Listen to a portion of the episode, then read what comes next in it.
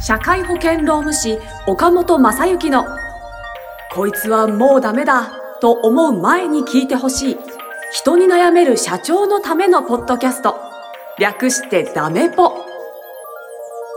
この番組は企業経営の中で必ず訪れる労務の悩みについて社会保険労務士の岡本正幸先生が具体例なども交えながらコミュニケーションと労務の視点で解決策への考え方をお伝えしていく番組です。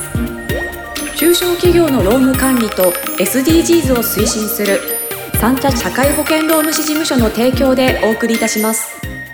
週も始まりました社会保険労務士岡本正幸のもうダメだと思う前に聞いてほしい人に悩める社長のためのポッドキャスト略してダメっぽ第3回です。ナビゲーターのトーマス J トーマスと申します。よろしくお願いいたします。そしてこの番組を導いてくださる岡本先生どうぞよろしくお願いいたします。よろしくお願いいたしまお願いす。いたします。ちょっとずつ慣れてきた気がしますこのタイトルを言うのに。あ、そうですね。はいなんかもう髪型が少髪なくなってきた型少なくなってきましたよね。はい、素晴らしいです。もうダメだと。思う前に聞いてほしい人に悩める社長のためのポッドキャスト略してダメっぽ。ぜひ皆さん覚えてください。にしても長いですけどね。岡本先生もなんかだんだんちょっとリラックスして喋ってあ、そうですね。いただいてるような気がしはい、ます、今日。慣れてきました。慣れてきました。はい。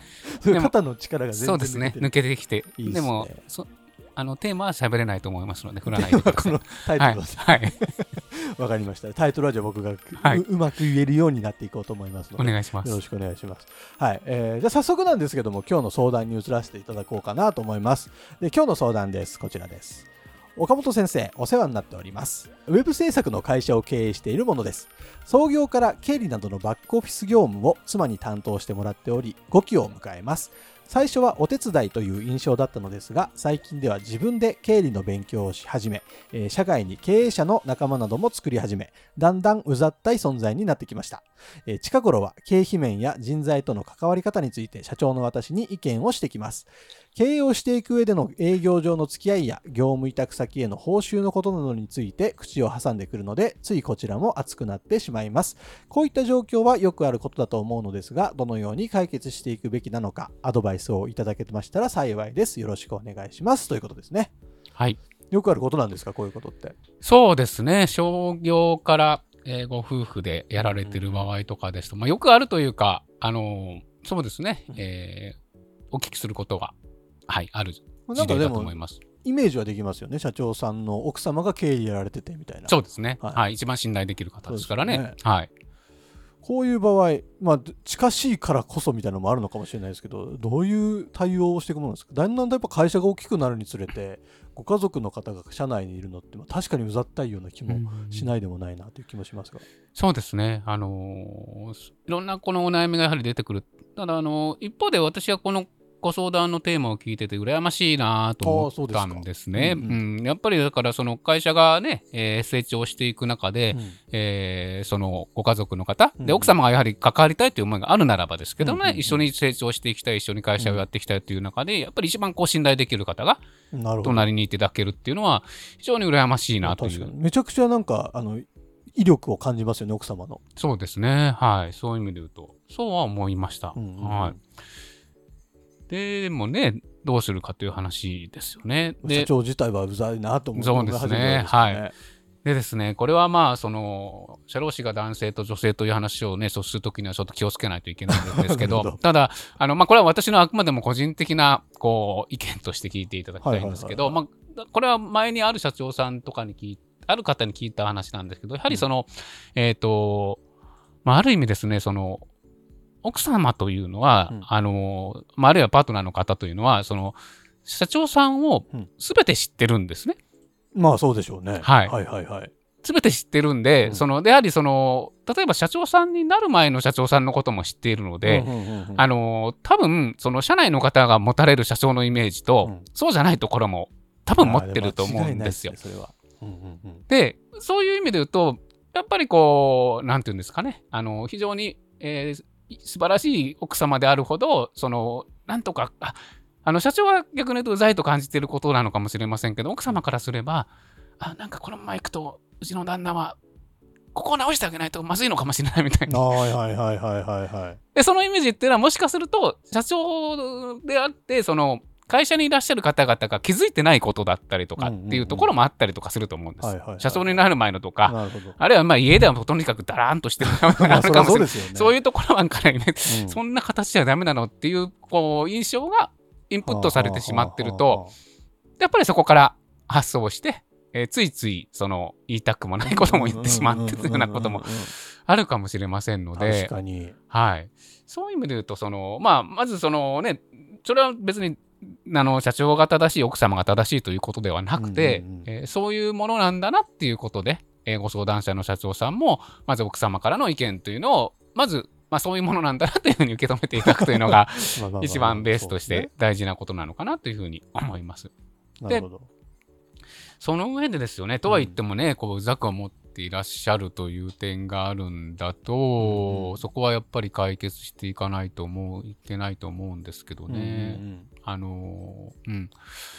これはでも、あの、前回のお話にも通じるところがあるんですけど、はい。あのーまあ、今のところ、今現状のお互いの関係性だけで見ていると、うん。どうしてもこう、おいろんな面が見え行き過ぎてきてくるとあると思うんですけど、その、じゃあ、その社長と、社長さんとして今後どうしていきたいんだと、うん。ウェブ制作会社をどうしていきたいんだ、うんうんうん。その社長の夢みたいなものですよね。うんうんうん。それをやっぱり奥さんと共有してもらいたいし、で、まあ、共有をしてるかもしれん、してるんでしたら、お勧めしたいのは、その、奥様多分その経理面だとかいうところなんで、うん。数値面とかのいろんなご不安があったりとかすると思うのうん。うんで、あの、やられてるかもしれないんですけど、2、3年先ぐらいまでの、うん。その、会社さんの経営計画的なものを、奥さんと一緒になって作ってみるみたいな。ああ、ちょっとそれはなんかワクワクワクワクすると思うんですねうん。ワクワクしますし、奥さんの懸念点もわかるし、うんうんそのもしかすると社長が見えてないような、その経理上のとか財務上のあのお課題みたいなものが奥さんの意見によって見つかるかもしれませんので。それすごいですね。めちゃめちゃいい時間になりそうですね。そうですね。楽しい時間に多分なると思います。はい。へえ。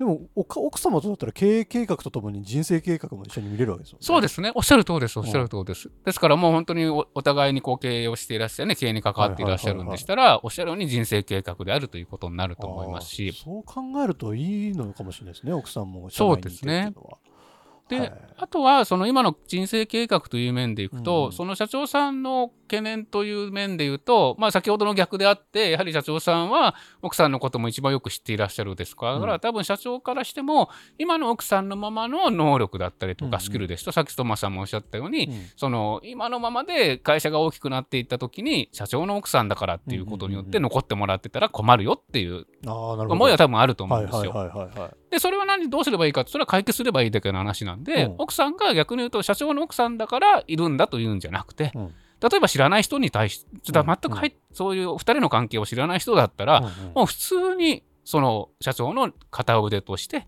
例えば経理とかを見ていただける、そういうスキルをやっぱり身につけていっていただきたいっていう。なるほど、確かに。で、そこは勉強していただかないといけないかもしれませんし、その、まあ今はそういう面で言うと、多分奥様もそういう面で言うと、いろんな外に出ていっていらっしゃってるのもあると思うんですけれども、うんうんうん。そういう中で言うと、本当にその、多分会社の中で社員さんに対して2、3年後どうなってもらいたいから、うんうん。えーじゃあもっとこんな研修をしてほしいとか、うんうんうん。こういう能力を身につけてもらいたいっていうことはお話になってると思うんで、はいはいはい。同じようなことを奥様に対しても伝えてあげて、で、目指すべきにはやっぱりその社長の奥さんだからという形容詞がなかったとしても、うんもう全然前に出していただいても問題のないような、誰が見ても社長と、例えば専務だったりとか、はああるいは経理担当みたいなね、経理の取り担当の取締役ですみたいな風になっていくためには、じゃあ、お前もっとこんなこと勉強してもらわないといけないよとかっていうことを明確にして伝えていただいたらいいんじゃないですか。めちゃめちゃいいじゃないですか。そう思います、そういう意味で言うと。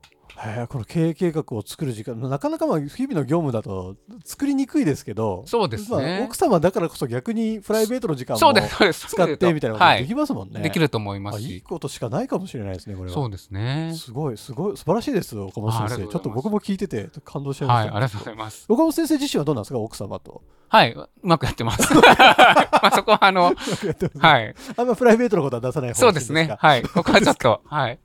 受けるわかりました。ありがとうございます。いや、でも本当に素晴らしいですね。いろいろ経験があるからこそ回答できるような内容だなと思いました。えーそんな岡本先生に、えー今週のためになる豆知識、何かありましたら教えてください。はい、あのー3月も中ぐらいになってきてまして、まあ、今週のというか、あの4月になって新しい社員さんが増えたりとか、あるいは3月末で、えー例えば辞められる社員さんがいたりとか、えー移動をね、えーうんうん営業所がいくつかあるところだと移動なさる社員さんがいたりとかっていうのがあると思いますので、まあ、当たり前のことなんですけど、そういう、その時の手続き的なことをきちんと早めに準備をしていただいて、うん。あの社会保険、労働保険の手続きということはしっかりしていただいたらいいと思いますし、うん。あと、まあ、やはり、あの4月1日というのは、あのーやはりたくさんの方がはい新社会人の方うんで来ているとかしますので、ハローワークとかはご案内の方いると思います。非常に混み合いますので、うんうんあのー多少時間がかかったりとかいうこともありますので、あの処理が、ハローワークの方で処理が終わるまでにですね、うんうんうんですからその辺の準備は早めにしていただいて、もうできる、もうあのその前に準備ができてしまって手続きできるならば、早めに手続きをしてしまったらいいのかなと思います。なるほど。確かに言われてみなきゃやらなきゃっていうとこですよね。そうですね。いや、い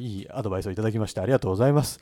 というわけで、えー社会保険労務士岡本正幸のダメポですね。第3回、ここで終了となるんですけども、ぜひリスナーの皆様ともですね、積極的に関わっていく番組にしたいなと思っております。概要欄に岡本先生の LINE 公式アカウントの URL が載ってますので、そこからですね、ポチッと、えー LINE のお友達を追加していただけますと、岡本先生からいろいろ情報が届いたりとか、あとこの番組に対してですね、ご意見いただいたりってことができるようになりますので、ぜひ今、あの聞いてる方、今すぐそれやってください。ぜひ友達登録をお待ちしております。というわけで、えー第3回以上で締めさせていただきます。えー岡本正幸先生、ありがとうございました。ありがとうございました。今週も最後までお聞きいただきありがとうございました番組概要欄にある三茶社会保険労務士事務所の LINE 公式アカウントから番組への相談や感想扱ってほしいテーマなどをお送りください些細なことでもお気軽にご連絡くださいませそれではまたお耳にかかりましょう。ごきげんよう。さようなら。この番組はプロデュースライフブルームドットファンナレーション水野あずさ提供三茶社会保険労務士事務所がお送りいたしました。